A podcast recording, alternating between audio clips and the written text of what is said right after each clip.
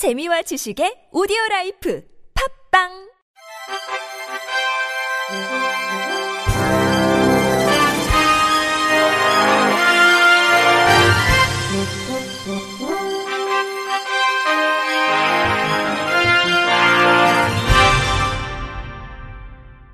청취자 여러분 안녕하십니까? 7월 4일 화요일 KBS 뉴스입니다.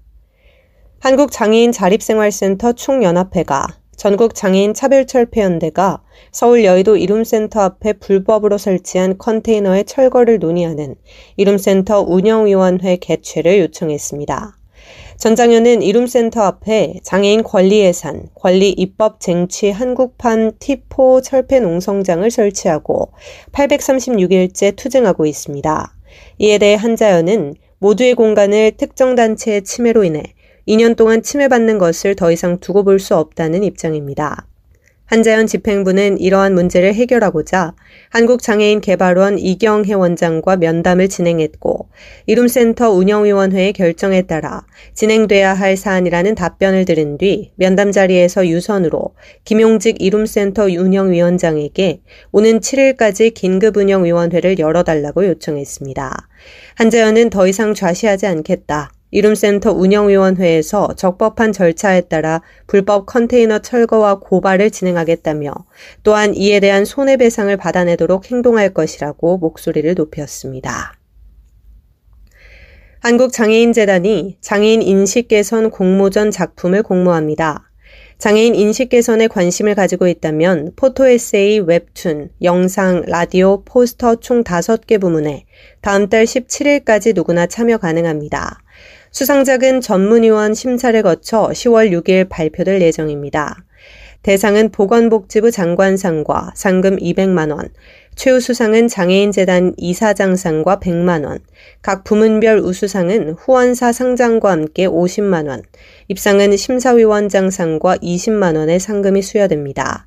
공모전 수상작은 콘텐츠 및 홍보용 자료로 활용될 예정이며 향후 연합뉴스TV와 YTN 라디오, 문화일보를 통해 공개됩니다. 한국장애인개발원은 학계, 학술단체 등에서 투고한 논문 12편을 게재한 장애인 복지연구 제14권 제1호를 발간했습니다. 장애인 복지연구는 장애인 복지정책과 이슈 발굴, 학문적 검증과 대안 제시 및 연구 성과 공유를 목적으로 하는 장애인 복지 분야 전문 학술지로 지난 2010년 창간 이후 연 2회 발간되며 2018년 한국연구재단의 등재 후보 학술지로 선정된 바 있습니다. 이번 호에 실린 총 12편의 논문 주제는 고령 지체장애인의 장애 수용과 생활 만족도의 변화, 장애 기간별 차이, 근육장애인의 생활 경험을 통해 본 보건복지 욕구, 현상학적 분석을 중심으로 대졸 근로장애인의 직무 요인이 직무 만족도에 미치는 영향, 자기 효능감의 매개 효과, 발달장애인 자녀를 둔 어머니의 주관적 돌봄 부담이 우울에 미치는 영향, 여가 만족의 매개 효과 등입니다. 학술지 전문은 개발원 누리집의 원문 제공 서비스를 통해 누구나 무료로 열람할 수 있습니다. 보건복지부가 제가 의료급여 시범 사업을 기존 13개 시도, 38개 시군구에서 16개 시도, 73개 시군구로 확대 시행합니다. 제가 의료급여 시범 사업은 장기 입원 필요성이 낮음에도 입원 중인 의료급여 수급자를 대상으로 집에서 생활하면서 의료, 돌봄, 식사, 병원 이동 등 서비스를 이용하는 지역사회 사업입니다. 제가 의료급여 대상으로 선정되면 각 대상자별로 필요한 서비스를 조사해 수립된 1인 돌봄 계획에 따라 최대 2년간 필수급여, 선택급여 등 서비스와 대면, 비대면 모니터링이 제공됩니다. 시범 사업을 통해 대상 지역을 확대하고 시스템 전산화를 통해 관리 운영을 효율화할 방침입니다. 또 참여율이 높은 광주, 대전, 제주 지역에서는 서비스 제공기관 발굴, 시군 구간 기반시설 공동 활용 등 지자체가 적극적 활용을 하도록 하는 광역형 모델을 도입해 사업 효과를 높일 계획입니다. 영등포구가 사물인터넷 기술을 활용한 불법 주차 단속으로 장애인 전용 주차구역 내 불법 주차를 원천 봉쇄하고 장애인의 이동 편의를 높인다고 밝혔습니다. 장애인 전용 주차 구역은 보행상 장애가 있는 장애인들을 위한 주차 편의 시설이지만 불법 주차 신고와 민원이 매년 증가해 실제 지난해 장애인 전용 주차 구역에서 불법 주차로 총 4,902건의 과태료가 부과됐습니다. 장애인 전용 주차 구역에 차량이 진입하면 주차 구역 뒤편에 자리한 무인 단속기가 차량 번호판을 인식하고 장애인 등록 차량 여부를 확인합니다. 장애인 등록 차량이 아니면 경광등 점등과 음성 안내를 통해 차량 이동을 유도하고 이후에도 5분간 불법 주차가 지속되면 군은 해당 차량의 사진과 주차 기록을 전송받아 과태료를 부과합니다. 군은 당산 근린공원, 구청 별관을 비롯한 7곳의 공영 주차장의 장애인 전용 주차구역 20면에 하반기까지 무인 단속기를 설치하고 시범 운영 기간을 거쳐 나머지 공영 주차장과 다중이용 시설에도 연차별로 확대할 계획입니다. 한국장애인 고용안정협회가 강사 콘테스트 참가자를 모집합니다.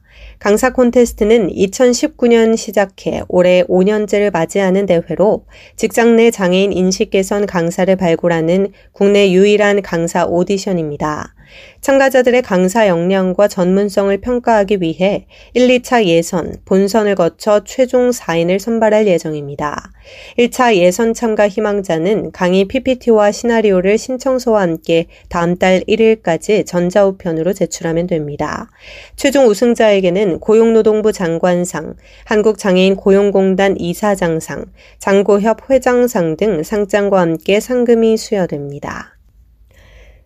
끝으로 날씨입니다. 오늘과 내일 오전 전국 지역의 대부분 비가 내리겠으며 특히 오늘 밤과 내일 새벽에 매우 강한 비에 유의하셔야겠습니다. 돌풍과 천둥 번개에도 유의하셔야겠습니다.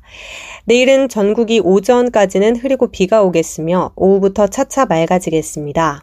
예상 강수량은 오늘에서 내일까지 수도권과 강원 내륙, 내륙 산지, 충청권, 경북 북부 내륙, 전라권, 경남 서부 남해안, 제주도 서해 5도, 울릉도 독도 지역에서 50에서 100mm, 많은 곳은 수도권과 제주도 지역에 150mm 이상, 강원 내륙과 충청권, 전북 서해 5도 지역은 120mm 이상 내리는 곳도 있겠습니다.